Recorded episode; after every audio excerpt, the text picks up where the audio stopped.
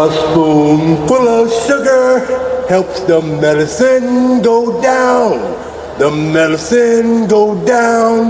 The medicine go down in the most delightful way.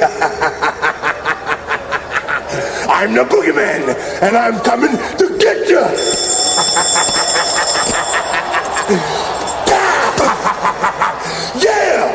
All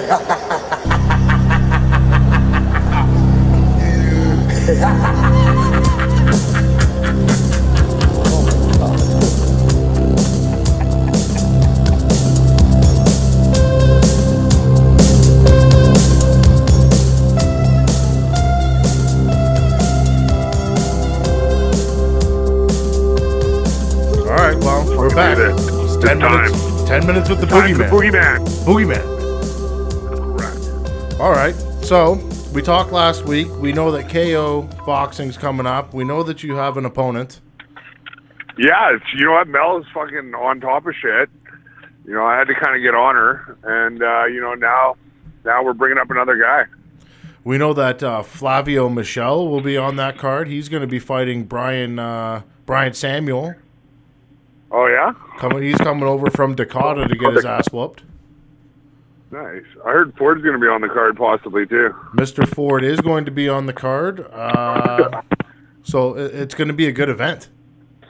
Nice. Yeah, I think I think the people of Edmonton, you know, because Jelena obviously has such a huge following, and when she's not on a card, a lot of people don't come. But I think people are starting to get more interested just based on the fact that we've been putting on exciting fights. There's been knockouts. There's been good heavyweight action. There's been some really good, really good scraps. Well, they got the those two young kids, the Santoro brothers, too. They're pretty exciting. Oh yeah, those kids are getting after it. You know, I had a chance to talk with their dad, and you know, there's obviously a lot of passion there, and uh, I think it's great for the city, right? One hundred percent. So are you going to be there? Because actually, I, I got to relay a message that my mom sent. I said that we should get my mom on the podcast. Yes. Uh, right? She's like, no, no, because my mom's an avid listener of the Spice Life podcast. She follows my social media at a distance. She doesn't have any herself, but she just checks my pages regularly. Uh oh. And she said, "You tell those boys, you tell Tanner, tell Tanner and Luke that not to put their phone down and keep talking when they're filming." and then there was a moment where you, you put the phone down and you said, "Oh shit" or something like that. Oh, I dropped the phone. Yeah. Yeah, Oh well. you said to be more professional, and I said they are very professional. I go, if you saw the suits that they were wearing, you immediately have to take them seriously. I don't know if you can take me too seriously with the suits that I wear, but I take you more. I take you more seriously. You're the Don Cherry of uh, Canadian boxing. now I do. I do have another suit in the works. What do you got? Well, I don't really want to disclose it, but it, it's going to be good. We get a preview? Like, is it kind of like loud colors, or is it like cool shapes? Like, what are we talking? This one is not going to be such wild colors, but it is going to be black and gold. Oh, so it has like a subtle message. yeah, but there in the gold pinstriping, there's going to be writing. Hello, Hello. There we are. Yeah. So it, it has more of a subtle message, is what you're telling me. It has a very subtle message, but if you get up close and you read the gold pinstriping, you're probably going to get told off. I like it. Yeah, and we'll go with the crazy socks and a crazy shirt, obviously. You know who's going to be jealous? I can tell you right now, Brad Switzer. Well, he can get. He's got a suit sponsor. He can get whatever he wants made. Brad's got a lot of sponsors. You know, I uh, I spoke to Brad, Mhm. asked him how training and stuff was going, and uh, you know, he he's he, it sounds like he's going to be on the next card too. He had food poisoning last time. Yes, he uh, is. He going to get the shot against Frank? I hope so because Frank uh, Frank's a good test for him. Frank's been in there with uh, with some serious guys. Yeah, Frank's Frank's a six and six fighter. It's a it's a good test for Brad. I think I like the fight. I wanted to see it last time. Yeah, it's disappointing. It was kind of a weird card. A couple guys ended up not fighting that were supposed to. It was a good card though. hmm So It was a very good card. th- this one's going to prove to be entertaining. I do know that there is a uh, a Mexican fellow that was on the card last time that's going to be making the trip back to Edmonton. Oh, really? yeah, and he's going to be. Uh, I I don't know if I can say anything about the fight, so I'll just stop it right there. That sounds exciting. Yes, you Could lead into other fights, is what you're telling me. you yes. very nice, very nice. I want to see Robbie Cousine in action again too. He got uh, kind of a disappointing fight. The guy got stuck at the border. Do you know how to actually say his last name? Robbie Cousine. It's cousin. It's Robbie Cousin. Yes. I, see, you know what? I thought he was French. he seems French. He could be a Simon Kean spy, without a doubt. It's very true. Um, yeah, so like he, we had him on the show, and I, I gave him the nickname Lean Cuisine because that's what I thought his his last name was. Cause I thought it'd be a cool nickname, but apparently it's cousin. Oh, Hmm, that's disappointing. disappointing. Yeah, disappointing. I uh, we could call him something else. Well, I think it's kind of one of those situations. Have you ever seen what's that movie, Joe Dirt? Yeah. So he tried to tell everyone it was Dear Tay to sound fancier, but really it was just Joe Dirt. So I think that's a similar situation. I think it's very close. uh, I did uh, see on Facebook that you were having a very heated discuss- discussion with uh, MMA prospect Alexei Argerio. Well, Lexi's delusional, first of all. You know, he's been living. Well, a lot of kids they're soft. They, they grow up on the island. They don't really understand what real fighting is. And I was trying to tell Alexi that the UFC is fake, and he didn't want to hear it. And to be honest with you, the, I got more flack for saying that wrestling was fake. I had a few people stand up and tell me that wrestling is real. I actually have a wrestling fan with me in the car right now Uh oh. and yeah, that person is actually very passionate, and uh, they seem to think that the WWE. I got corrected too. It's not the WWF, but I kind of prefer WWF. I'll never change because that's what I know it as. So why would I change it to the WWE? I don't know. Uh oh. No. So I got a lot of flack about saying that wrestling's fake. So now leads me to believe that wrestling is more real than UFC. Well, if you would go take a trip back in time to about 19, in between the 1980s and 1990s, when Hulkamania was running wild, you would think it was Yeah. real, 100%. Yeah, Thunderlips. He beat up Stallone. He beat up Rocky. Yeah, that's real. That is real. Real Those fight. Both real things. Real fight. Re- wrestling. Agreed. Yeah. Re- well, hopefully, uh, hopefully these guys can wise up here sooner or later and uh, and figure out that these fights are fixed, obviously. And Well, even Jared Gilgenny chimed in. He he challenged me to uh, an everything tournament. Uh, he he chimed in and he said, "Look, we're going to do a grappling tournament, a wrestling tournament, boxing, kickboxing." I said, "You know what, man? The day that I try to grab someone's foot to win a fight, I need to retire from fighting it in general." I feel that this is probably going to piss off a lot of these MMA guys, but that's all. That's Oh, all who right. cares? They're already, you know, they've already got their pajamas on, so I'll just tuck- send them up to bed and tuck them in myself. Well, on a different subject, how are your uh, your guy your well people from the Fight for the Cause doing? You know what? I actually really enjoy that. Um, they're making a lot of progress, and I was actually talking to Rival Boxing. Rival might actually sponsor uh, sponsor help sponsor the event, help uh, give the coaches some gear, Amazing. and um, I think it was really cool. You know, it's a lot of people. It's, it's people from all walks of life. We have firefighters. You know, we have accountants. We have people who work for no, uh, charitable organizations. Like these are literally the last people on earth that you would ever think would be fighter. We have high school uh, principals. We have everything. Oh wow. And usually I'm kind of against this sort of thing. I'm like, why do you guys want to fight? You know, like it's, it's serious business. And then I talk to some of them and I hear their stories, like of why they want to fight. It's you know they're overcoming some sort of adversity. They've had something that happened to them, and they're trying to, you know, um, get some uh, get some discipline in their life. Like whatever their reasons are, they're valid reasons. So I said, I tell you what, I said, you know, I'll give you the best chance you can to win. I'll take you through a proper fight program Mhm. that I do myself. And I'll get you guys ready. So it's actually been a lot of fun. Uh, I also need to address with you something I seen online is this super jacked mom. What's her name?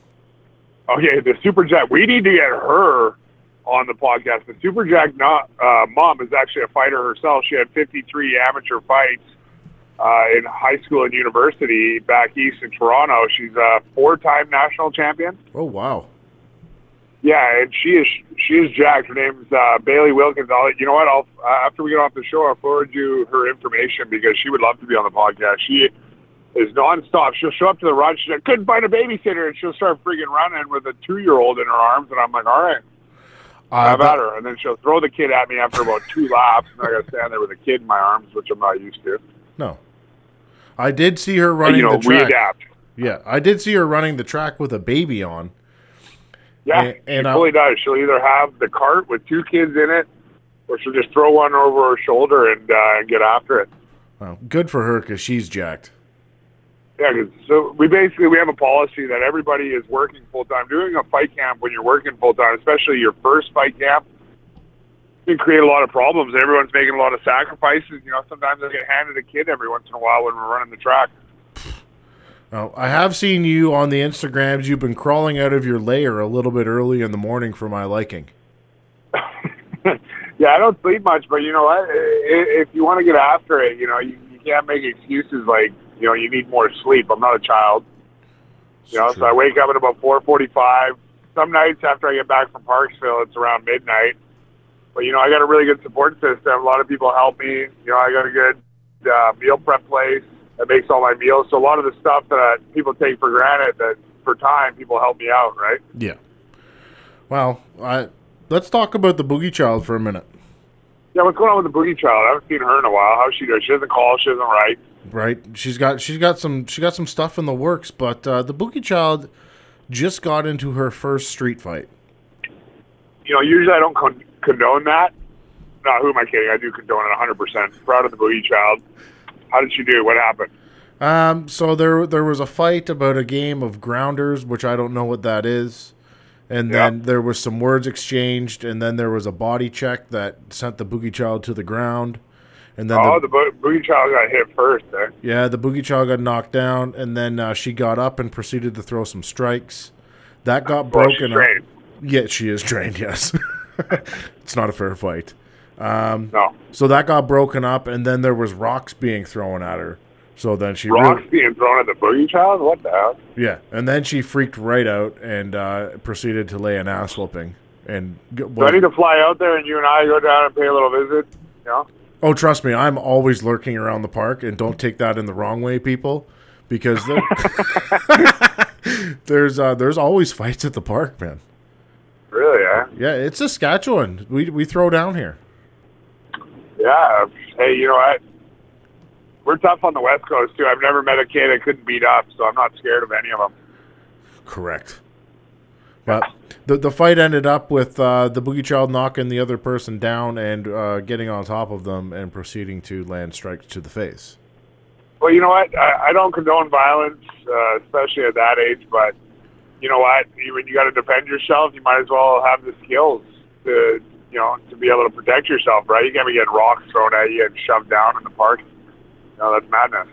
Well, normally I, I wouldn't have said good job to something like that, but uh, due to the circumstances, I got her a treat. Nice. So you, where'd you guys go? Did you guys get ice cream?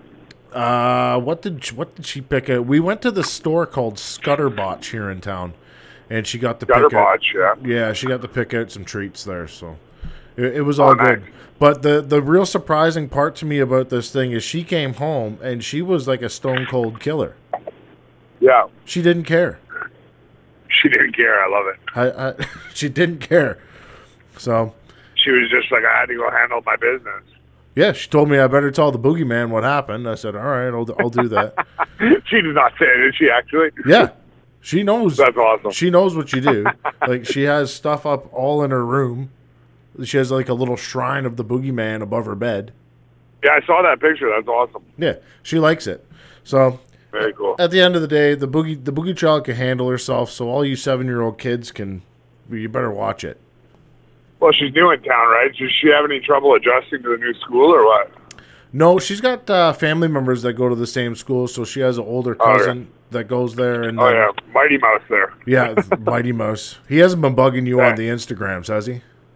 Well, he tried hard. He would hit me up with like about ten hays. Oh. He'd just be like, "Hey, what are you doing?" I don't know. What are you doing, kid? You're bugging me. You tell me what you're up to. He, he never responded after that. That's payback. Yeah, just he hit me. I was like, "Man, if you're gonna ask me what I'm doing, you better have something to say." Well, normally on Wednesdays you're going up to Parksville. Are you going up there today? Yeah, I'm in here right now. I'm, uh, I do the same routine every time. I stop at the grocery store, get a bunch of treats. By treats, I mean organic, uh, what is it, gluten free, uh, fair trade, GMO, West Coast, Island treats. So you you've My really partner in crime here seems to be a little more on the indulgent side. So we got a chocolate bar. Chocolate bar, we got some deviled eggs. Oh, What is that? That is not training food. That's some deviled eggs, a Kit Kat. Oh. Holy, What's happening? interesting. I don't know. You know, I picked up a hitchhiker, and uh, they looked hungry, so I, I took them to get something to eat, and they just had some random choices of food. Oh, It's literally it's a salad, deviled eggs, Kit Kats, and a pink Powerade. That's disgusting. Right? So gross. yeah, there's not a lot we can do about that. Well, speaking It'll of park, It made me think twice about picking up hitchhikers. Whoa. yeah, don't interesting. don't ever. I do just made again. a mix. Oh man. Okay, so do not mix kombucha and energy drinks together because it'll explode. And that just literally happened to me right now. Oh, you actually mix them in the same bottle? Yeah, it was, well, it was like a powdered energy thing, and I just threw it in there because I didn't have like a water bottle. Oh, And uh, you know, since I'm not practicing science anymore, like I used to be a scientist. I, ho- I hope the listeners know that. So, but I'm a little out of practice. I didn't realize the carbonation and whatever's in this energy powder would create a chemical reaction. that it would it be like putting a Mentos in a diet po- Coke or something? Yeah, that's pretty much the reaction I just had. I just spilled all over myself. Amazing. Oh, that's just that's just something that happened. Where is your giant reflex water bottle? Uh, that is in the bag. That's my post workout shake. I put uh, diesel, whey protein powder, BCAAs, and um, I put in uh, electrolytes for after I train and carbohydrates. Very nice. I like that. Yeah. Well, speaking I of, Luke. Um, Luke. Sorry, go ahead. oh, it, no, you had something to say about Luke, and I feel like we're gonna make fun of him now. No, well, Luke can wait, right? Luke, Luke is secondary. Let's what you got to say. Well, I was I'm just a saying. Tanner fan. Speaking about Parksville, um, I Mm-hmm. did read that Brian Caldwell is going to be going back to the island for Christmas. Oh yeah. So that that might be exciting. You might get to beat him up.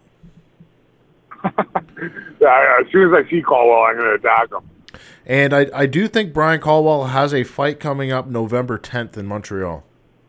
Yes, he does. Yeah, he's. Uh, I guess uh, he just got cleared by the doctors, and uh, I think it, it's kind of a complicated process. The amateur boxing system. I'm not really familiar with it because I'm just like, ah, you know what? I want to fight for money, Yeah. and uh, so never went through, never went that route. Uh, But uh, yeah, it they fight a lot. You're not ever offer me. I just got offered. What is that? A deviled egg while I'm doing a podcast? Do not ever offer me a deviled egg when I'm doing a podcast. Jesus. You know who madness. you know who eats deviled eggs? Who, who eats deviled eggs? ISIS. ISIS does eat deviled eggs. ISIS eats deviled eggs. Yeah, she. Yeah, this nefarious character does look like she could be an ISIS for sure. She's wearing a burqa. Is that weird? Uh, that is weird. Is it, is it weirder that I picked up a hitchhiker in a burqa? yes. I was just kind of curious. I, I feel like I need to call the police. Nah, it'll be all right. So, some something will work out. I'll just leave the car running, and then I'll just walk into the gas station, go to the bathroom, and then that problem will just take care of itself.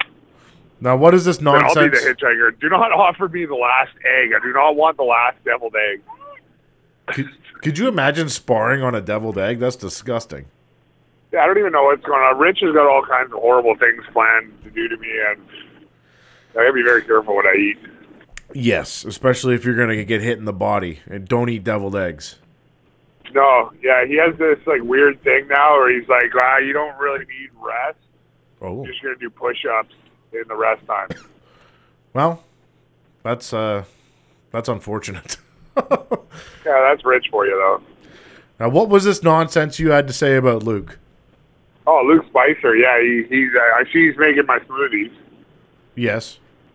Yeah, he's on the smoothie 'cause he's got a fight coming up, uh, doesn't he? Uh, not not one hundred percent confirmed yet, but I'm pretty sure it's gonna happen. Very cool. Yeah. I like to see Luke get back into it. Well, he's uh he's getting old, so he needs to rattle these fights off. It's uh, he's a he's Yeah. a he's a good kickboxer.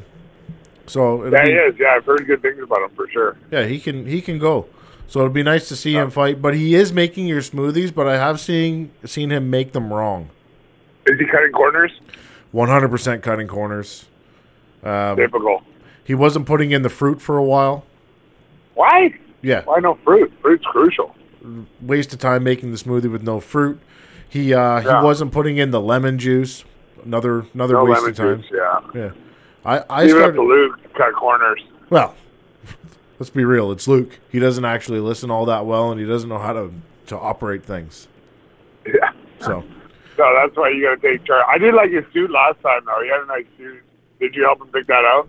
no, I didn't help him pick that out. Uh, he he likes to show up and lo- look a little bit more professional than I do. He's uh, I don't, I don't Uh, know. well, he's gonna try hard, right? He doesn't have the same personality that you do, so it's like No.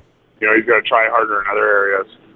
Well, it it is what it is. He's got a very dull we like personality. He's boring. Yeah, we like him though. we like him. He's a nice guy. Smells like Yeah, shit. he can hang around.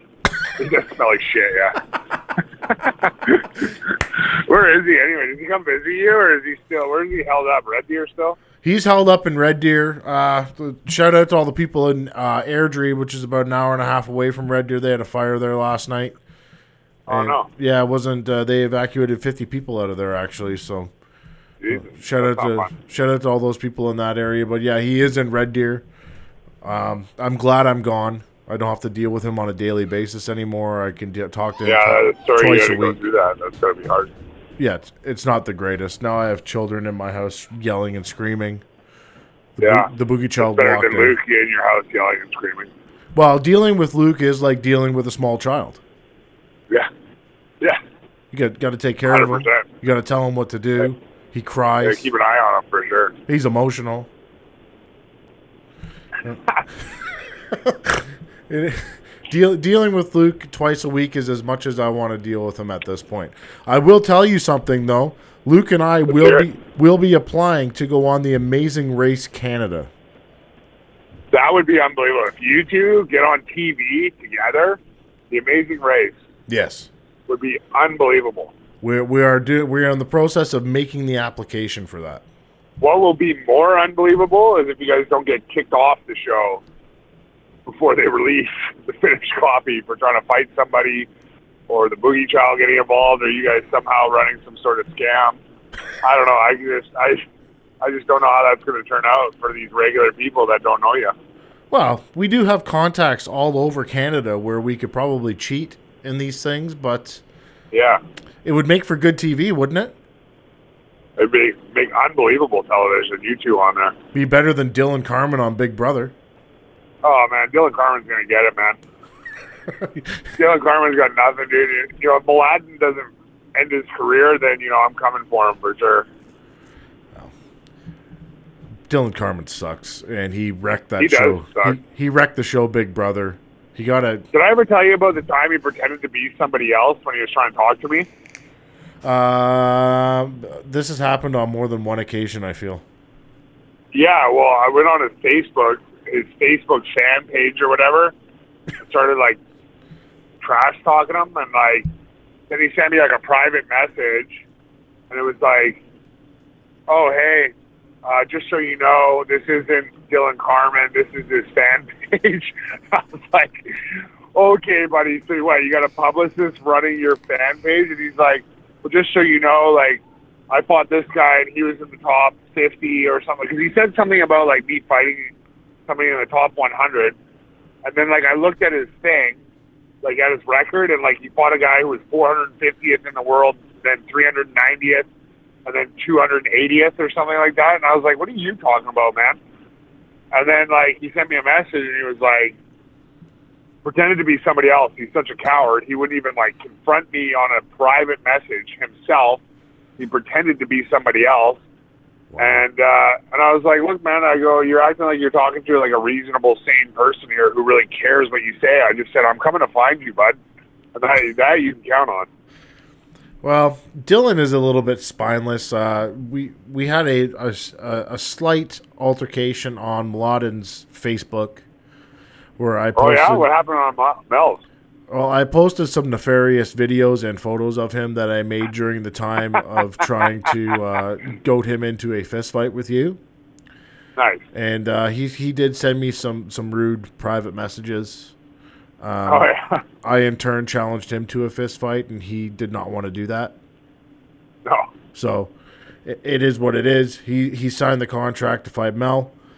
Mel's gonna knock him out one hundred percent. Oh yeah. Mel Mel will retire him, in my opinion. Yes. So he, he's going to get what's coming to him. Um, si- Yeah. Simon Kean, on the other hand, has been silent. No more. Yeah, from- well, he, yeah, you know, Simon's time is coming too, for sure. wow. That you can count on. His time is got. He's got a fight in October. You know, I hear some rumors. I, I got, I got a lot of spies out in uh, Quebec City, and uh, you know, I, I hear a lot of things. I hear his training camp's maybe not going so well. Uh oh. You know, maybe you know maybe he's peaked out. We don't know. We don't know if he's going to get any better. Right? He hasn't looked any better in any of his fights. He's looked exactly the same. So. Well, what we do know is you got a Mexican to deal with on uh, December 8th. Yeah, he's got a good record too. He's uh, he's doing well, so it'll be a tough fight. It's a, it's a definitely a step up in competition. And Yeah. uh, it's been it's been overdue for a while. I'm excited. The last guy you fought was he was tough. Yeah, he was very tough. I'd like to see that guy fight again. Well, I've heard a, a little birdie told me that he we probably will. I like that. Yeah. I think I know. I think I know the same little birdie. Well, we'll we'll cut it off here. Don't hang up quite yet because I want to talk to you not on the air for a second. But uh, Sounds good. that's ten minutes with the boogeyman. All right, brother. Take care, man. Thank you. Yeah. This is Jelena Mrdjenovich, eight-time world champion, and you are listening to the Spice of Life podcast. Welcome to the Spice of Life podcast, featuring Tanner Wilshaw and Luke Spicer. Two talented fighters discussing life, fighting, work, family, balance, and everything in between. Tune in weekly for your fill of laughs. Now, here's your hosts, Tanner Wilshaw and Luke Spicer. All right, guys, welcome back to the Spice of Life podcast. Our guest today, he competed in the 1986 Commonwealth Games and won the flyweight gold medal. He also represented Canada in the 1988 Olympic Games. He's the former International Boxing Organization flyweight champ and the United States Boxing Association champ. He has a professional record of 34 wins with 25 KOs, four losses, and two draws. It's Scotty the Bulldog Olson. Hey Scotty, what's up? Hey, well, thank you so much for having me on the show. That's uh, it's really cool. Sorry if uh, my voice isn't coming out properly, but but uh, no, it's great to be on your show. Well, it's great to have you on here, and it's uh, you've had quite the career. Yeah. Oh, well, thank you. Yeah, I had a I had a long kick kick at the cat since I was 14 to about 35. So that was uh, I think that was if I if I can't do what I wanted to do in 21 years, then there's something wrong with me. So so yeah, it was a long a long fun ride. That's for sure. Uh, did you accomplish everything that you wanted to accomplish? Uh, I think some of the things, if I had to think about what I didn't accomplish, uh, I couldn't get any of the the uh, some of the title shots for the bigger belts. Um, that would have been nice to have gotten an opportunity to fight against a few other guys. Uh, they just didn't materialize, and we offered step aside fees. See, I was number two in the world for quite a while as well, as long uh, as well with holding the IBO belt. Uh, so we'd offer a step aside uh, fee to the number one contender to step aside, allow me to fight for the championship, and then uh, then I would, I, if I won, then I would make my first defense against the number one contender. And uh, there's a few times that they, they opted not to. so I, I, I sort of can't blame them because I, I would have knocked out uh, uh, the champions. And but it would be nice to fight for a few bigger belts. It, it was th- almost there, but uh, you know no, nobody really wants to lose, and they lost to people that they thought they would beat. So Yeah. uh, I would have got them for sure. So your last fight was against uh, Steve Molitor. That that was the last fight. Yeah, last fight was against Molitor. Uh, I did, you know, I was I didn't have. Uh, well, Molitor was a little different fight because I'd I'd injured my back a li- in training camp, but uh, I still wanted to take the fight, so I jumped up. Uh, I guess it was three divisions, uh, and. Uh, uh, it was God was he ever tall, but I hadn't had any sparring for the course of a full year, so I hadn't sparred, so I hadn't been hit in the head for a long time, and uh, as a fighter, you build up a bit of a resiliency. Um, when you're sparring and getting hit, you build up that resiliency, or at least maintain it. And uh, I remember when he first threw the first couple punches, and the guy could wasn't Molitor isn't a, a big puncher or anything, and and uh, but he was but his punches came so fast. I was wondering well, how am I going to, you know, adapt to this to that kind of a fight. So I tried to lure him in. Uh, lure him into a big shot, and it, it just uh, didn't mater- didn't materialize for me. So, so that night, uh, I, I wish I would have uh, uh, a little stronger, like a little more, uh, a little more weight on me, and uh, you know, usually it was hard to make weight, but this fight I should have, uh, you know, been at the top of the class weight wise. I think that would have made a, a little bit of a difference. Plus, some sparring would have been beneficial. Yeah. So you went up to super bantamweight for that ti- for that for that fight. Yeah, I was like I was a 112 pounder. So there's, I guess when you're smaller like me as a fighter, then the the classes incrementally incrementally uh, go up. Um, like there's 112, then there's 115, there's 118, there's 122, and uh, it's because it means a, a quite a difference in your body weight, I guess you would say, uh, percentage of your body weight. So they have classes that are pretty close together. Uh, but yeah, in a, on a on a regular day, whether he was fast and and five foot eight and I'm five feet tall, uh, I you know I, I, I think I sh- still should have stretched him on a regular day at some point, or at least uh, not not get stopped. Yeah. Well, being five feet tall and uh, and and fighting a guy that's eight inches taller than you is, is definitely a, a deficit. No kidding. Well, it, I, I think it, well it could be. I always found ways to get inside, and uh, I just wasn't able to establish my strength in the fight. Uh, we kept me at a pretty long range, and uh, I think just the sparring and the the uh, uh, my eyes weren't proper.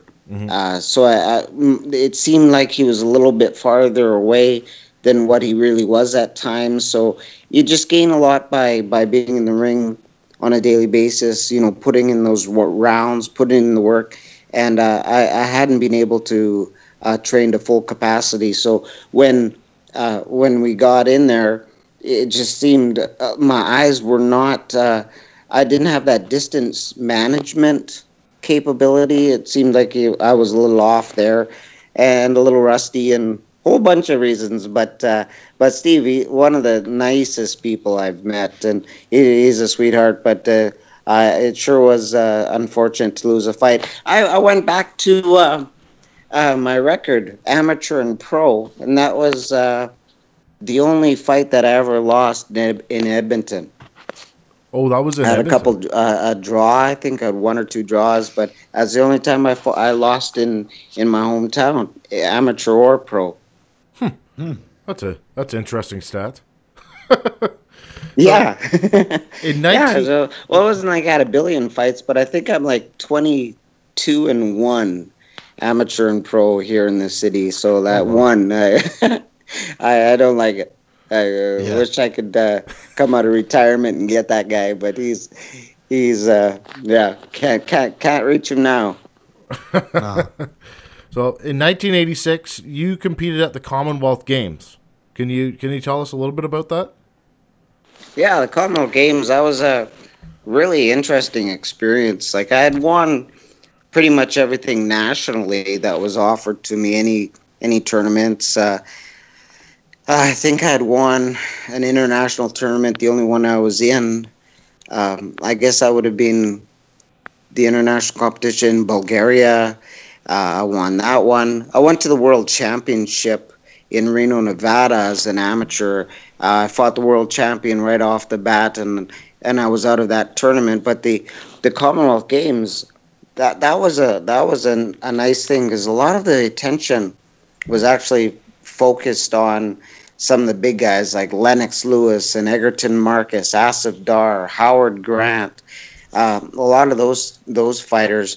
So I was a a bit of an underdog there, and uh, so I stopped a kid from from Ireland first, I guess, or it was either Ireland or Scotland. He was from um, I, probably Scotland. Then I fought uh, England, really tough competitor from England in the final, and uh, and I, I, I put him down once or twice, but ended up winning a winning the fight. So that was uh, there was absolutely nothing like uh, standing on a podium and having O Canada play when the flag goes up. There's nothing like it, man. Uh, I, I, I there was so it was so exciting, and to be kind of placed as not not just an underdog, but uh, you know one of the key players on the Canadian boxing team, uh, getting a little bit more respect. That was that was really important for me. Uh, you know, it wasn't always just winning the fights, which I, I was pretty accustomed to, but I wanted to get the respect of a lot of the people in the Canadian Amateur Boxing Association, and uh, and it started really. I think that was the uh, uh, the real real big start of, of my career. And plus having having everything televised on CTV and and all the the great press, the great press and the great uh, columns, all the all the the print writers here in town and helped me out tremendously. Mm-hmm. So to time frame this a little bit, 1986, Scotty Olson was winning the gold medal at the Commonwealth Games, while Mike Tyson was knocking out Trevor Berbick for the WBC World Title. Mm-hmm. Am I getting there? am I that old now? Seems like a long time ago. And then, uh, It is a long time ago. I was five. right? I wasn't even old enough to stay up and watch the Oh, fight. gosh. Yeah, yeah. It's a, it's a little different now. Like they when I was coming up, like eh, um, from the time I was like 20 till about the time I was, well, maybe 20 to um, maybe a little bit before 18 to about 34, 35, up until I kind of retired. Every a lot of high school kids uh, uh, knew me, and now, uh, like I haven't fought for 15 years now since I retired. So there's that uh, generational gap. So like I can walk around once in a while, and and uh, only people over 40 know me. so so it's a little different. I knew who you were when I saw you, and I'm not 40 yet, but I'm close. So yeah, the big 4-0 coming up. So being still- Oh, go ahead, Luke. I was just gonna say, um, you you still we know that we know that you keep still keep heavily involved in the boxing community, especially up in Edmonton. But um, why don't you, you tell us a little bit more about that? What what what do you still do up in Edmonton with with some of the boxers? Where are you uh, helping people out, and who who should who should we be looking for? Well, you know, it's a, it's a huge commitment to be a like a full time trainer, and with uh, some of my health problems, I haven't been able to dedicate as much time toward uh, helping some of the some of the kids on a daily basis and trying to trying to help. Um, uh, uh, you know my own kids and traveling them around all over the place and so it's a little hard however uh, if i take a look at um, uh, some of the things I, I did. I was uh, Ryan Ford asked me to uh, to help him, and I I uh, I, off, I helped him, and uh, um, we spent you know a few months in the gym. It seemed like it was that long, and so I'm more of a, a tip guy, where I can help refine some things. So. Um, instead of being a full-time trainer, a guy like Ryan, he has full-time trainership. So, eh, but when I can offer tips to Ryan, eh, it's and uh, you know, it just and watch him excel. It, it's really uh, it's brilliant for me. I've also uh, been down to help out uh, Carlito and Rafael Santoro. I helped That was my next question. I was going to say, what do you what do you think of those Centuro kids up there? That that was that was a pretty impressive uh, matchup in in the last KO show from Rafael. Oh, that was it was amazing. You know, kids had like three or four fights, one pro and maybe two amateur fights in his whole life. Uh, Rafael fights like he's had uh, 300 amateur fights. Like he's as as uh, uh, he he truly is as good as it, as it kind of gets. Um, it's it's uh, in the way I see it, a little bit unprecedented uh, to see somebody fight as he does. Um, you know, it's hard to hard to really offer tips to a guy who does so many things naturally, and you don't want to take that natural flow from him.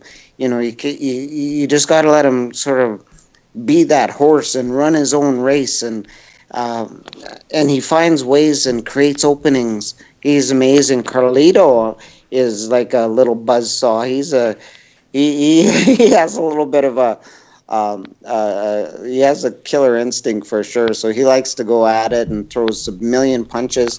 It was fun because I, I would be the kind of guy who would fight um, and throw maybe 30, 40 punches around, and you get Carlito throwing like 150. So I think as he seasons as a pro, he'll settle down a little bit and he'll be able to uh, uh, pick his shots and and mix his power a little bit better between the light shots and the hard shots and start uh, you know really really dropping guys uh, kind of like a Hector Camacho you know? That that would be probably a, a close one that I've uh, if I had to pick a fighter he was like would be Hector Camacho right now.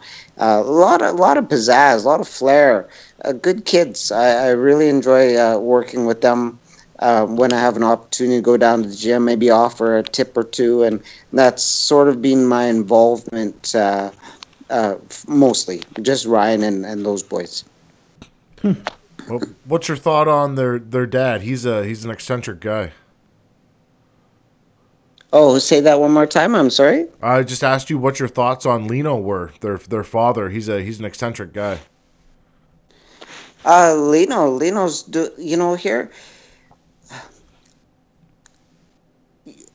I give a lot of credit when credit's due.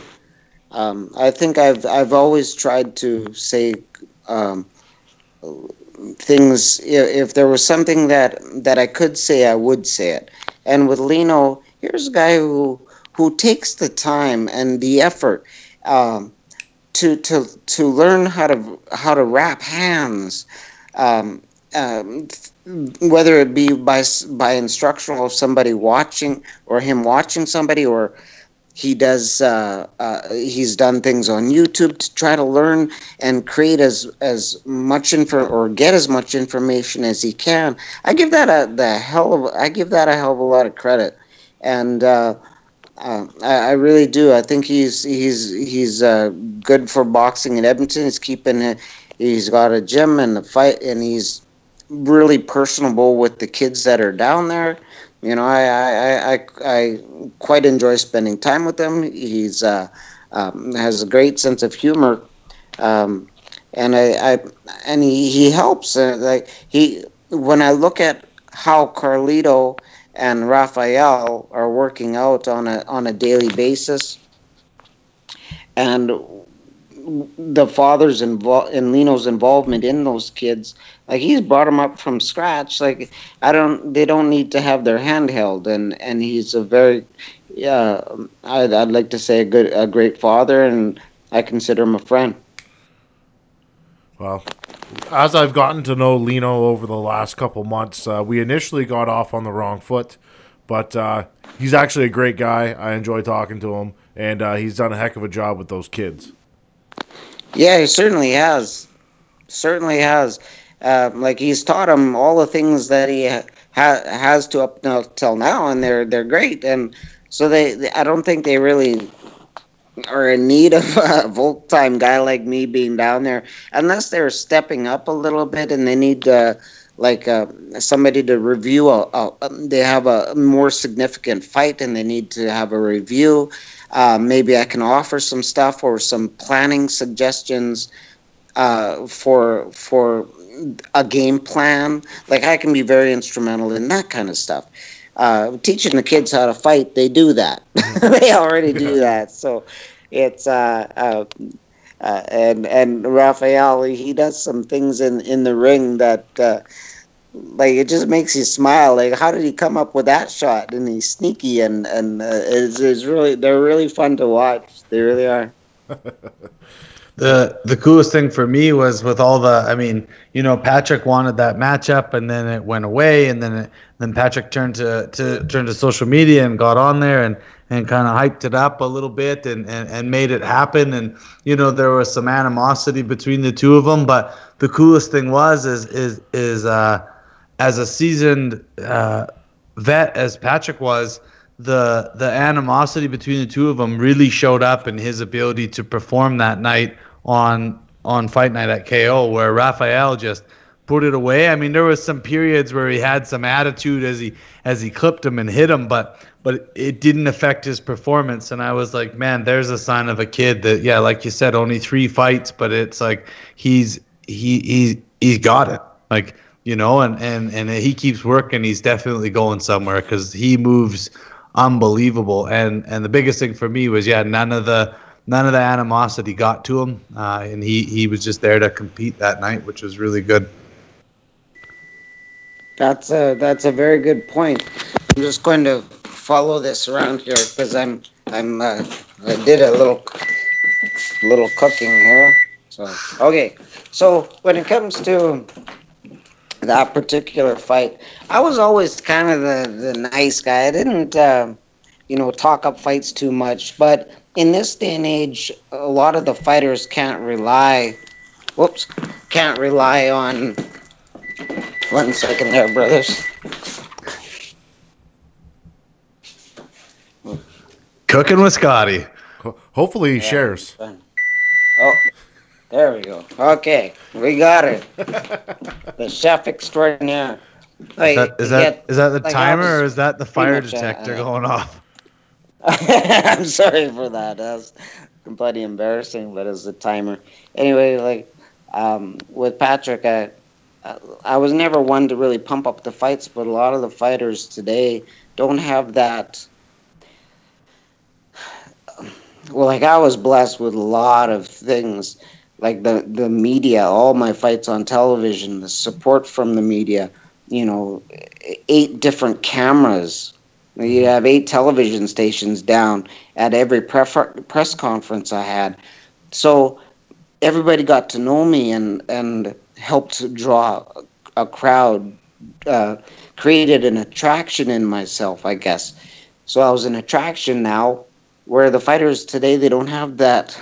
That's it doesn't seem like they're getting that that much support, but they they haven't had really long distinguished amateur careers as well, so that hurts. So that in talking up fights, I think that's a, uh, um, it's become kind of more so the norm, um, and had Patrick not said anything, the fight probably wouldn't have happened. And you know, I, I'm I'm glad for both fighters. One for Patrick for taking a fight against a real talented kid uh, and and for Raphael to hold his own in there, he had a lot of pressure, a lot of stress going into that fight.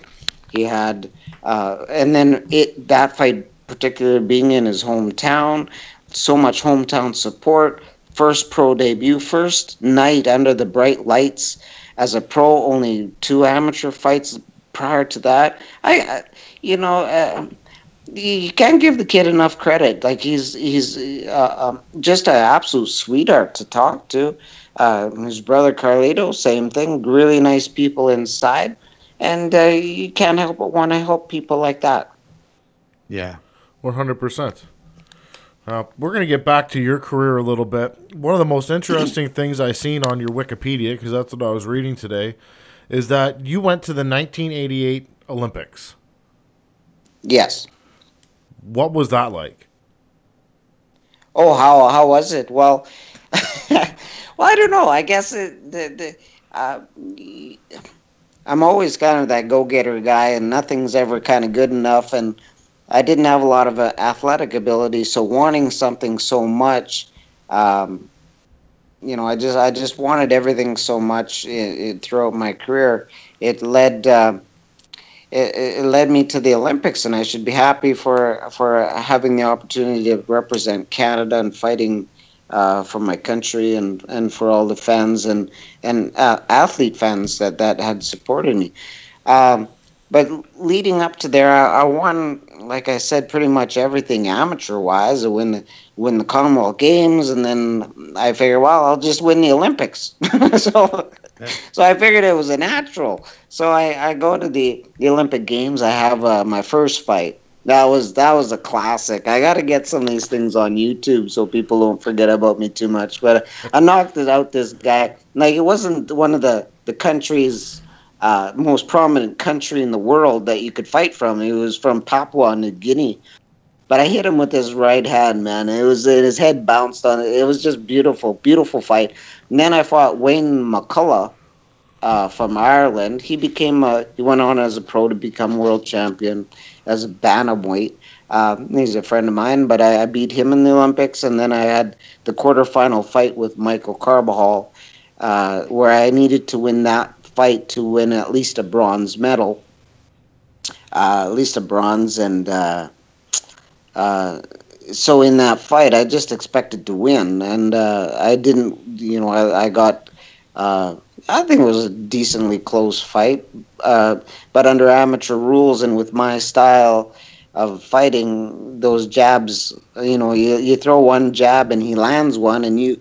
It, I didn't knock him down in that fight, but if if I knocked him down, a jab and a knockdown punch are counted the same. So really. Uh, my my whole world kind of went down when I when I lost.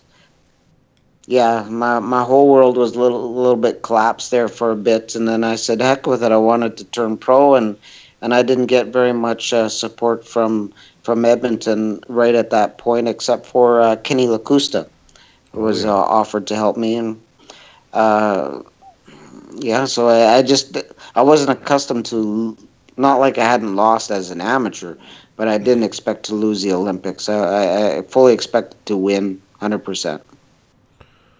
Well, in your era of boxing, um, from what I understand, you're coming kind of like from the big man era where where the heavyweights were the, the highly touted athletes at that point. So, what was your experience like climbing up through the pro ranks as a as a flyweight? Hmm. It's a great. That's a really nice question. Like when I, I think about, um, you know, nothing panning out for me here. I had one more opportunity as like jump in my car, drive down to Vegas, and see if they would sign me up. Uh, when I walked into Top Rank, uh, uh, they turned me down as well. And then I walked back in the next day, and they finally said yes. They felt sorry for me. So uh, so the, but with all my fights on on ESPN, leading like all of them, they they, um, it was it was really beneficial for me because America, the world, Canada got to see the fights, and you know the stepping up in in the division. Um, I was trying to always become bigger than than uh, uh, just a flyweight fighter and with the with the media that was generated, I was able to become known. Um, known as much as to a lot of people meeting me for the first time and thinking that I'm I'm like six foot five. so uh, the things were uh, you know, I just had to step up, step up, and and when I was put in, I had a few easy fights, and then I I, I then I stepped up, and it was uh, well, they stepped me up on purpose to to see if I could, you know, truly fight and what I could weather, if I could weather storms. So I, I had to uh, I had to you know grow up pretty quick there. It wasn't just um, you know there was a couple grow grow up fights. You know, grow up or go home, and um, and uh, and I survived them. It's a it's a rough sport to, to try to navigate through at the same time dealing with promoters and and boxing knowingly being corrupt. The it, it's just it's just a tough sport to navigate yourself through. It really is. It really is. Like I, I wasn't around anything really corrupt. See, the the two major promoters in Vegas were Bob Arum and Don King. I was with Bob Arum, so uh, he treated me really, really well. Got me all the all the fights and the exposure.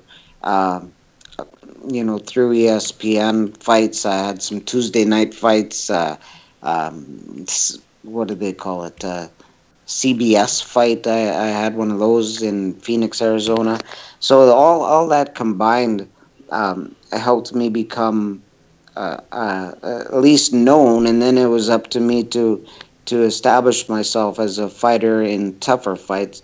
So I didn't see any corruption. I just couldn't see things as to why they didn't quite go my way. Sometimes uh, I didn't understand. um the sort of a little bit of wondering why I'm not fighting Carbajal a little sooner. Why am why am I not fighting Johnny Tapia, who, who was three pounds um, heavier than me, both in the Hall of Fame, one that I'd beaten before as an amateur fighter. So uh, I, I didn't quite understand those things, why they weren't throwing me into some of the fights. But at that point, when I was fighting, I there was something maybe a little more focus was placed on your record as well and they didn't want me to take a loss especially a loss that had that was um, uh, an obvious loss like if, if i had got myself crunched in a fight so i think they i was a little bit protected and um,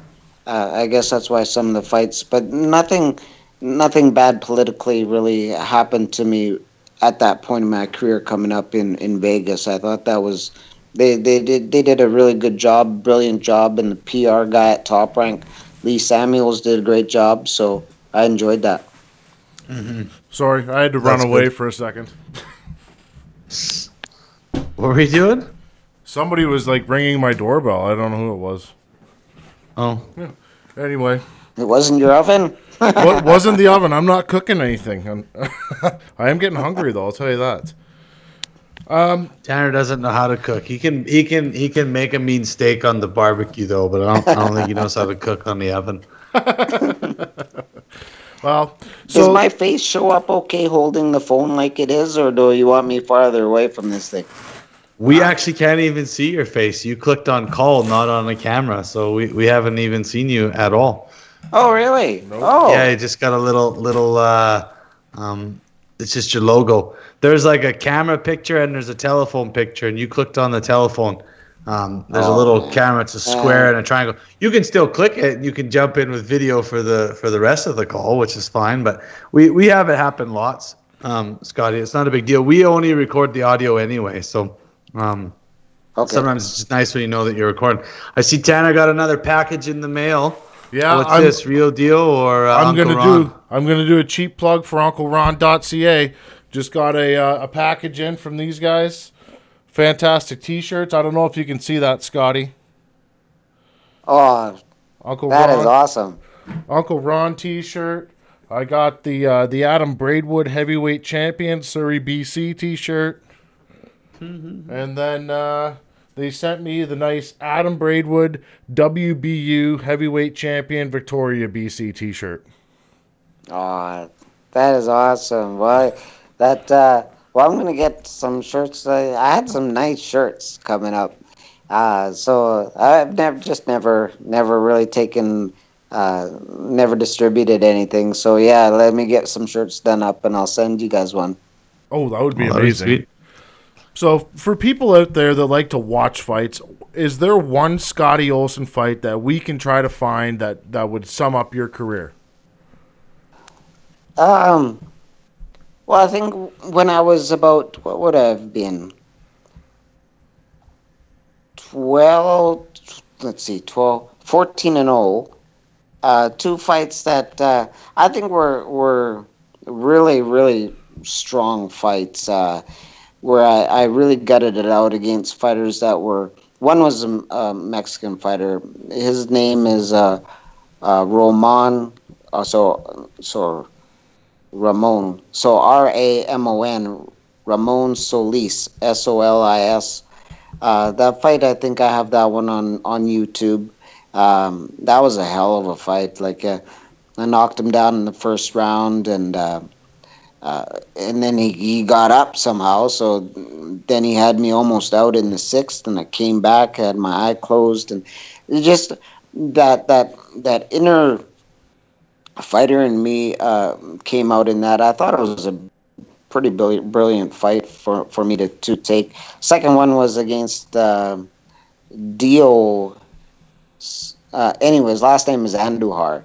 A N D U J A R. So Ando, Dio Andujar. This kid was tough. Like this guy came was from the Philippines. had one fight in San Francisco, leading up to my fight with him and uh, you know I had media traveling with me to uh, not with me, but they would come down to the fights when I was fighting in the states from Canada, and uh, I had media. My friend, even uh, Robin Brownlee uh, of the Journal at that time, you know, he said, "Scotty, uh, before the fight at the press conference, is Scotty, don't fight this guy. This guy is going to he's he's not the right guy for you to fight." And I said, "Well, I I'm here and I'm a fighter." And I, mm. I should fight the guy. They brought the guy all the way up for me, so might as well fight him.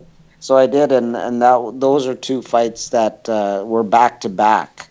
Uh, you know, one I think in the Andujar fight, I think I broke my orbital bone, and it, it, was just a really really good entertaining fight. So those two fights were good. I have the Jack Russell fight. I thought I did a good job with that fighting. Um, uh, Jack Russell fought him and um, fought him here. I think it was a title defense. I think he was former or current or former Australian somehow champion of mm-hmm. something. Uh, I thought I did a really good job in that performance. Um, um I, am working on. I'm working with the company right now to get a bit of a highlight videotape going so that I can I, I can uh, be more like my like my man Ryan Ford and having some some videos out there for people to see. So, well, as you can see, I can't even Skype properly, let alone let alone put a video together. So I do need help, and uh, and then I can do a proper highlight video of myself. But I'm trying I'm trying to get a lot of my fights on.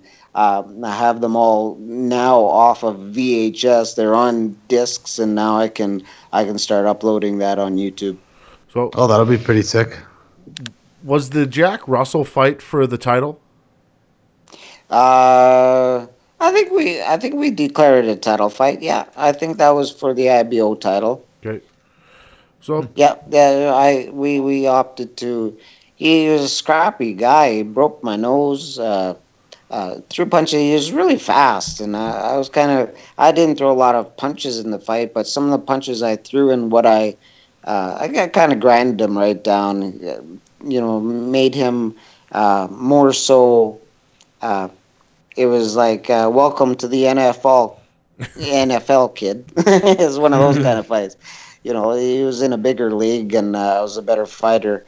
not that he couldn't have knocked me out a couple times and and did actually hurt me in the fight. But I, uh, I yeah, I, I, I had a lot of experience leading up to then, so I, I so I know how to get around stuff. So, yeah.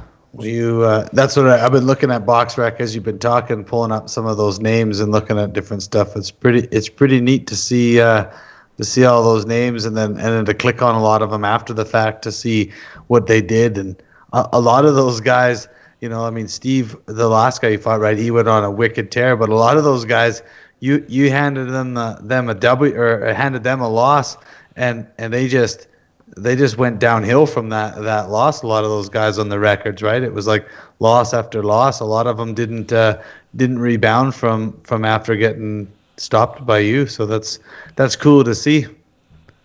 Yeah, a lot of them they they had records and uh, box rec. Uh, we we had a box rec sort of thing. It was a big book that had all of your opponent or all the names, and it was just uh, it was a book that you had to physically go through to find out. Um, you know, opponents, opponents' records. We didn't have actual um, box rec right at that time. So, but the the records were verifiable, and and some weren't because they fought quite often in Mexico, and I fought a lot of Mexican fighters. So their records, they they were more.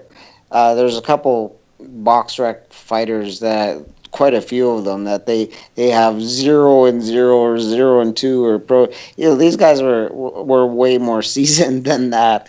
So uh, you can't really look on box rec for Mexican fighters and think you're getting uh, what what what it says. So the, uh, they they had way more wins and, and fights than what many of them were given credit for.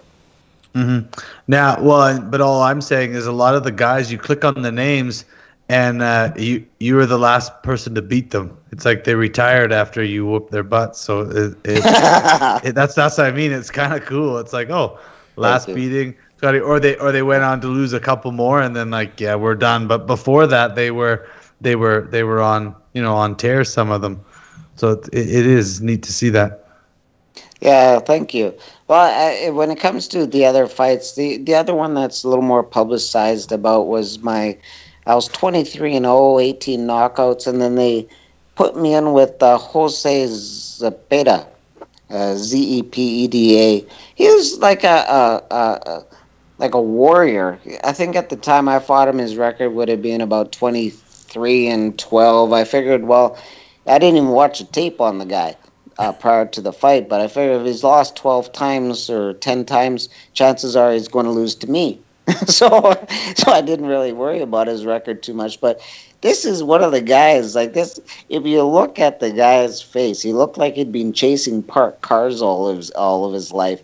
Uh, just the, like he was just a rugged fighter. Right prior to me, uh, my fight, I think he had his eyebrows shaved down because all any of his losses were due to cuts. So he had his eyebrows literally shaved down so it'd prevent. Um, uh, well, it would just help not getting cut. So so he did that, but he was a Mack truck. Nobody wanted to fight this guy. Uh, some of the, the the some of the fighters, Ricardo Lopez, you know, uh, uh, great great fighters. Uh, I don't think Carbajal wanted a part of that guy. Um, and so when when I, I said, yeah, sure, I'll take the fight, I broke my hand in the third round of, of defending my USBA title against Zapata. And uh, and I, I guess I lost by one point, uh, one point on one of the scorecards or something like that. So it was that that was a really big, being my first loss and breaking. I broke my hand in the third round in two places. Two different bones in my hand were broke uh, metacarpals. And to go through that fight with a guy that won't stop, like he just won't stop coming at you and throwing a million shots and uh, you know, uh, man, that that was a tough fight. So break your hand early in the third, and and to go twelve with them with how I did it, I thought that was a a, a key fight for me too. I didn't get the win, but I think I lost at majority decision, um, and and felt truly robbed in that fight. But um, you know, that's the way that's the way. By that's boxing. Yeah, it is boxing. Yeah, it's any it's any combat sport that goes the distance, right? You just never really know. no, you never know. So from 1997, like September of 1997 up until February of 2002, you had been fairly inactive of sorts. You had four fights in that span. Was there? Did Yeah. nobody want to fight you? Uh, it wasn't so much that people I, well, early in my career, earlier, like uh, uh, there were a few. I guess you kind of live by decisions at times, and you know, uh, um, you know, I, I had let go my trainer at that time, and I was able to uh, acquire Jerome Coffey as a trainer, as opposed to Richie Sandoval, former bantamweight champion, that was training me. Uh, you know, I needed a little bit more. Um, anyway, so I, I Richie was no longer my trainer, and I get a different trainer.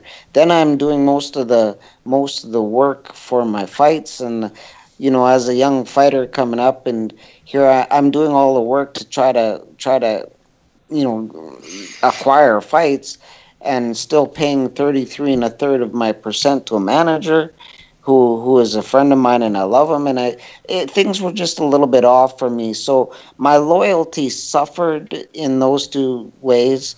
Um, and you you should never shoot the horse you ride in on. Uh, and I, I kind of shot the horse twice. So in the, that period of active inactivity, uh, I became I had a loyalty, and that loyalty. Uh, there there were things promised to me that I would be fighting, and and it, it didn't materialize, but I stayed loyal. Uh, so my loyalty to my manager and trainer, I've profoundly, um, profoundly uh, uh, apologized for. We're both on good, we're all on good terms, but you know, I, I, shot, I shot the horse I rode in on to some extent, and I didn't do it the second time, but it led in led into my inactivity. So that that you know, those are a few extra years of of some prime fighting stuff where I could have had you know, a lot of great fights. Uh, and I'm thinking, you know, that that was some some a little bit of my prime, a little bit of some prime fighting times. So that's that's a great question, and uh, it really killed me to, to not be fighting. I I I, uh, I wish I had. I wish uh, things materialized, but but my my you couldn't question my loyalty at that point. So so that uh, you know I grew up a little bit with uh, knowing that I did the right thing and stayed loyal to an opportunity, but they weren't coming in often enough. Well, I looked at that, and the craziest thing was is your first two years, you had 19 fights in in 24 months. Like that- you you fought like every month, just about. yeah, yeah, it was funny. Like I, I made my pro debut in uh, January of '90, January 1990. Make my pro debut on ESPN, and then uh, in my second fight, that was in February, but I broke my hand. So uh, I broke my hand, and and the first fight goes the distance. The second fight, I break my hand, it goes the distance, and I'm thinking Top Rank is going to get uh, get rid of me. Here, I called myself a knockout artist, and my first two fights go the distance. Plus, I break my hand, so now I'm an injury risk. So, uh, and the next one I think I fought was like in. So they put a a, a plate in my hand in, at the end of February. I fought. I think it was early May.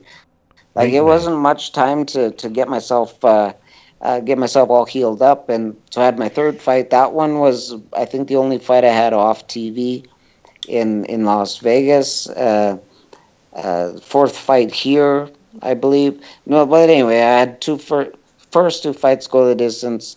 Can't knock anybody out. And then the, the then I knocked out twelve in a row. So I was kind of got myself back. And had I um, not yeah i was fighting every month like yes Yeah. it was it was ridiculous the, but then you you look at the old time fighters old time fighters you check out some of these record ring box rec records of uh gosh tony Canzoneri uh, uh, go to Sugar Ray Leonard. A lot of these fighters, or sorry, Sugar Ray Robinson, uh, they were fighting like every Friday in ten round Yeah. tough fights. I, I can't believe how they did that. And so fighting once a month was uh, it was fun, but uh, you know it could have been more often. But they'd always give you a, either a fourteen or a, a thirty day wait until they thought you could fight again for your protection. mm-hmm, mm-hmm. Well, you if I at if I had stayed um, fighting throughout some of those those times um, uh, where I'd had a layoff of a couple a year or two years or three years, if I'd uh, been fighting nonstop or as much as that I wanted to, I, w- I wouldn't be able to be on uh, I would be on on your show to be able to talk to you. You wouldn't be able to understand me very well. So uh, there's blessings that came with not fighting as often as much. Even though I wanted to fight, there were blessings that were given to me. You know, just I- uh, that I that that I can still hold a conversation to some extent and remember stuff. So, uh, or else I'd be pretty punchy by now. Not not that I didn't believe you by any means, but I had to look up that Sugar Ray, and yeah, he fought three times in a month of October in 1940. Fourth. Isn't that something? The fourth, he fought the fourth, then he fought the eighth. He fought four days later. Then he fought, Yeah, then he mean- fought again. It's like what the hell? And and Oh. then yeah, the 9th of, of December, and then Yeah. and then the thirteenth. That's crazy. Yeah, Oh, like it these was are like six days apart, four days apart. Like yeah. that. Oh, it's like they That's- fight on a Tuesday, fight on Thursday, and and it's just see. The, no, those are fighters. Those are fighters that really brought it, and and and when you see these guys, great fighters, and going ten rounds, and and some of them are twelve rounders too, and and and they tuned up for fights. It was just a little different than how it is now. Yeah, it, it, it was different back then. So I was, I always considered myself, and uh, you know, I am a throwback fighter. I didn't fight like any other flyweight that's ever lived. Uh, there's no fighter that fought like me. Um, uh, you, you just if you look at uh, look at my career at my weight with my style, there wasn't anybody that that uh, you, couldn't compare me to any particular fighter.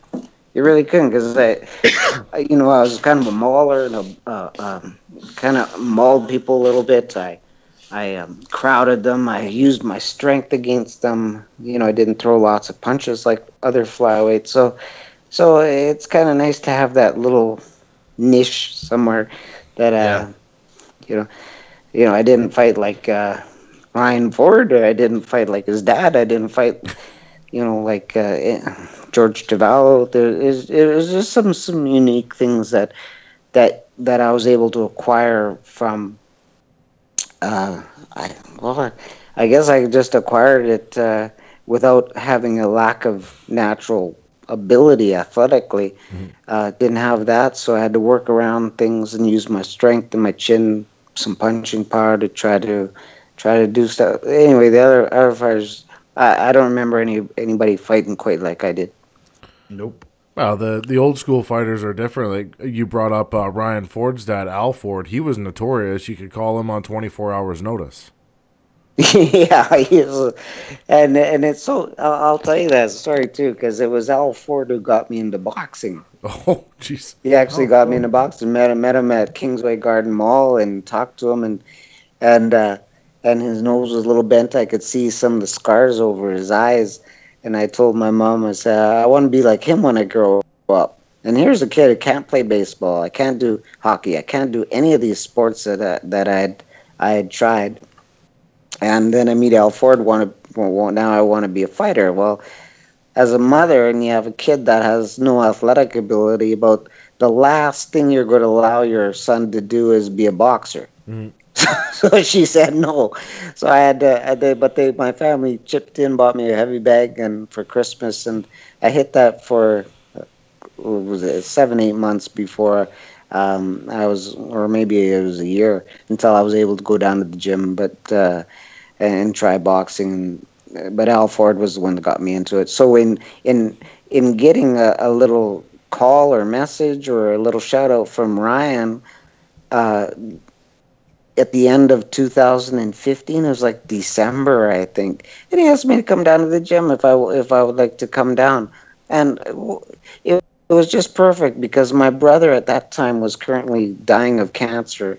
I needed something to do, something productive to do with my time, and uh, um, so in in going down to the gym here and there and helping Ryan give him a few tips here and there, it, he Ryan Ryan's so go from his dad to get me into boxing to Ryan, uh, essentially saving my life because he did help helping him kept me away from a lot of things that that I could have been doing at that time and I led myself on a bit of a tough road, and and Ryan was the one. I give lots of props to him. Give him, you know, just for reaching out and offering an old fighter a, a little bit of something to do with his time. Uh, give give uh, Ryan Ford a lot of love for sure. That's a cool story. That brings the the the story full circle, though. Al Ford gets you into boxing, and you get to help his son. Oh, it was it was it was really neat. Like uh, I've always given uh, Al Ford lots of respect for the boxing stuff, but as a former fighter, uh, I think it's a little different now when when you have the, you know, you I I, I I walked into uh, a different gym like a Southside kind of gym, and uh, you know the the the coaches had to tell the fighters who I was. Like they had no idea who I was. But the last time I fought, they were like minus five or minus ten years old, so they don't remember the hype and, and the excitement that that uh, the media helped me create here in town.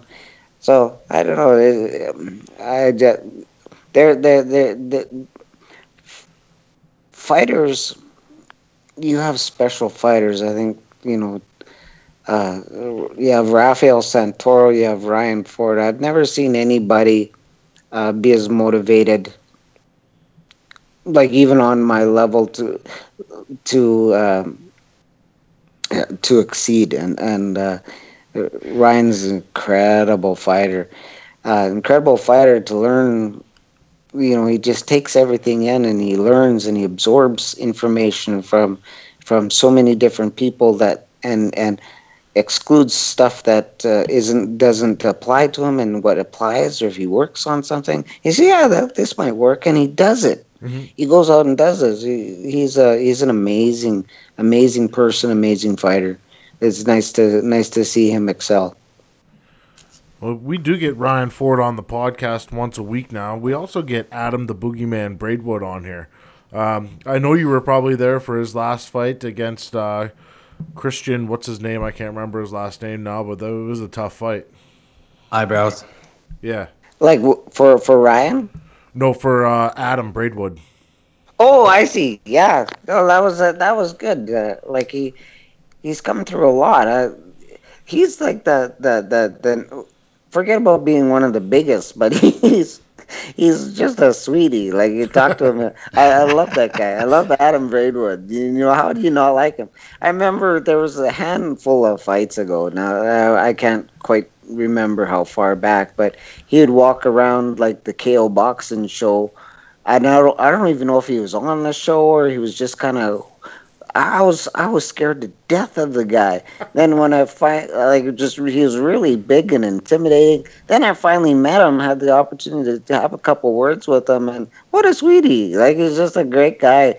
And and here's here's a fighter who's doing everything he can to to uh, uh, to learn as well and to work on things and to to to better himself. Like I, I just give so so much credit to to Adam, and in his fight, like he's. Um, I I didn't see him having so much of a an issue in in the fight. It was a good, entertaining. It was an entertaining, entertaining fight. I, I just see him with his jab, and when he he got rocked, he settled down, uh, and that little spurt that he, that led to the stoppage in that fight. After being hurt yourself a little bit, like he was he didn't go down, and he wasn't. Uh, uh, you know, out a, a down and out like that. He, but when he came back in that round and stopped the, the who did he fight? Tim Shelley? I can't remember exactly who he fought, but it was a it was it was it was epic, and and how he stopped the guy at being hurt. When you hurt somebody, if if you get hurt early in a in a round or uh, you get hurt in a round and you come back that round and you take control, that's special. And uh, Yeah. Adam showed some special qualities in that fight. For sure. Adam, Adam's a tough guy. You don't ever want to get hit by him. He's huge. no, you want you avoid you avoid getting hit by by him. Oh, he's strong. Like he- there's not like uh, I I don't think there's any fat on them on him at all. He's all muscle and and uh, I know some of the fighters I've checked out some Facebook stuff, and they tease him about uh, never wearing a shirt. so I think that's funny. And there's some funny things like, uh, but he's just it's just nice to see. Um, and I, I, I don't I don't really care, and it's none of my business. But uh, uh, you know, I guess uh, coming back from adversity, I, I I've I was able to come back from some some pretty severe adversity uh, outside of health stuff that I was able to overcome, and um, you know I. Uh, you know, it's not. Uh, I, I don't advertise it, but I did, and I, uh, and and Adam is is just uh, he has a really great heart. You, you can't meet him and not like him. There, it's no. impossible. Yes, totally. I Even totally his opponent, his opponents like him. yeah. you know, the, except for that like, scared baby Simon or or uh, uh, oh god, now I can't even think. Not Simon Kean, the freaking other musclehead. Dillon Carman. Oh, the, uh, um, yeah, yeah. I'll lose track of the name too, but he, uh, yeah. The, sometimes fighters go off a little bit, and but uh, without without having eight television cameras, without having you know four four press writers, you know two for the Journal, two for the Sun, and without getting that, you kind of have to do it yourself to some extent, mm-hmm. and you know, self promote. And I, I, I see that. I, I thought it was a little offensive at times as it was coming in, but then I realized this is this is for benefit of the fighters to to not be getting the press without having a, a long long list of credentials coming from the an amateur background that was televised. To, you know, uh, I I I really started to take a look at a big picture. I wasn't uh, as narrow-minded. I opened up my mind, and now I see it as as being a positive things and fighters that uh, that will you know talk a little bit and and uh, you know bring on some people uh, call people out a little bit we didn't do that in my time but we didn't really need to you know we let the uh, if we were interviewed on TV then we might say something but but I understand the need for it for the fighters today yeah well, th- that's why we kind of created this show because we're over here in Canada, and uh, every everybody seems to think the mecca for fighting is over in the United States or somewhere else in the world. But we have some great personalities just here in Canada. We have some great mm-hmm. fighters, and we have a lot of guys that deserve deserve to be heard. And yet, maybe we do get a little bit loud and a little bit brash, but it's it's what we got to do to to get our names out there and get heard, so people notice us and and and so we can get these bigger fights. I I agree hundred percent, hundred percent.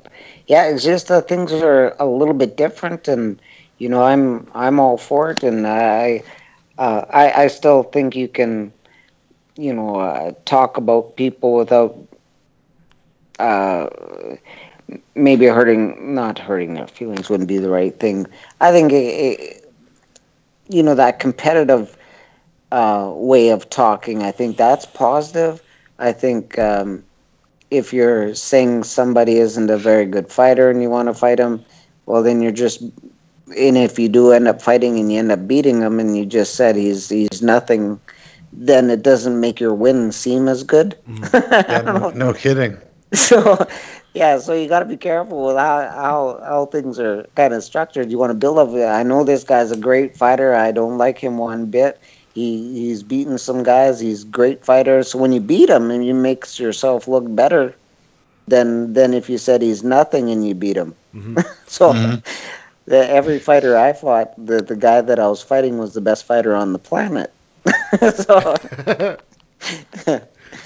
I don't know if that makes any sense, but it, it sure uh, does to me. It, I understand does, yeah. that completely, and I think most people will too. It doesn't make sense to undercut them. You even saw that with uh, Mayweather talking up uh, McGregor and uh, and whatever beforehand, right? Like you know, he's got the size, he's got this, he's got that, and it's like you know, people look at it, they're like, oh, he's just selling the fight. It's like, yeah, but you know what? It worked, and we don't need to go down that rabbit hole. We've talked about that enough on the on the show or whatever. But it's just it's true though, right? Where you can see other guys like he's a bum, he's this, he's that, and then they beat him, and it's like, see, I told you. It's like, well Okay, well then why did you even fight him? Exactly. Yeah. Why did you even fight him? Or even if uh, you don't necessarily lose to somebody who called a, a horrible fighter, a bum, or he's this or that, and you have a bad round. You just have a bad round against the. The better you, you you make your opponent look, the better you look in fighting him. That's uh, that. I think we all agree on that. So that's Totally. One hundred percent. Well, Scotty, we're up Yeah. at the hour mark, but I think we're gonna have to bring you back on for part two of this at some point. Yeah, no I'd love to. I'm not quite done talking to you, but we I, gotta I'd wrap it up. absolutely love to, Luke Tanner. You guys are great. Uh, I just really appreciate the opportunity. And again, you know, uh, uh, my love out to a lot of the fighters that are around town, the ones that, that want it, that are trying to trying to go for it, and you know, and um, um, right now I think. Um, you know, lot, lot, lots of love to, to Ryan Ford, to, to the Santoro boys, to, to everybody in boxing. You know, I, they give a give a little shout out or or an opportunity for an old time fighter who who uh, uh, left it all into the ring every time I, I went in there. But thanks for the opportunity. It's a it's a it's sometimes it's not a, a, a day changer. It's it's like a year changer for me. So Oh, it's not cool. like I get uh, you know it doesn't just change my afternoon eh, or my hour. It changes a, a year for me and, and my outlook, my outlook of of how um, people perceive me, and uh, it's it's very uh, uh, uh, I, uh, it's very appreciated. That's that's what I have to say. Well, we're gonna see you face to face uh, December eighth. I'm pretty sure, or uh, Yeah. you know maybe maybe before. But we got KO Boxing. I know you're always up there for those shows, so uh, we'll have to make sure that we get a get a hello in. We're always up there doing some some press stuff, sitting ringside, and uh, try. We're we're probably the most unprofessional reporters that Mel can bring in because we're sitting there. Everybody else is is taking their videos and photos, and they're writing and blogging, and then we're like, oh yeah. Oh wait, shit, we can't say that. I mean, I mean, go both of you, yay! Like you know, because we're so we're so into into it that we just you know we both love watching combat sports, and so to be there Yeah. ringside, you know, is always is always uh, such a fun fun time for both of us. I know I can say that. So One hundred Oh, percent. that's oh, that is terrific. No, you. That I think it's it's fantastic in doing what you do, and and uh, yeah, anytime uh, you know I can I can be of service, I, I I'm hundred percent I'm in. Awesome. Perfect. Well, thank you for coming on. I'm going to wrap this thing up. Make sure everybody out there supports our Canadian champions. Adam Braidwood at UncleRon.ca and Ryan the Real Deal Ford at Real Deal Athletics. Go over to those two sites. Get your gear, get your hats, get your shirts, get your hoodies. Support our guys. And also, when Scotty Olson gets his t shirts out, we're going to support that too. So we'll let you all know when that happens.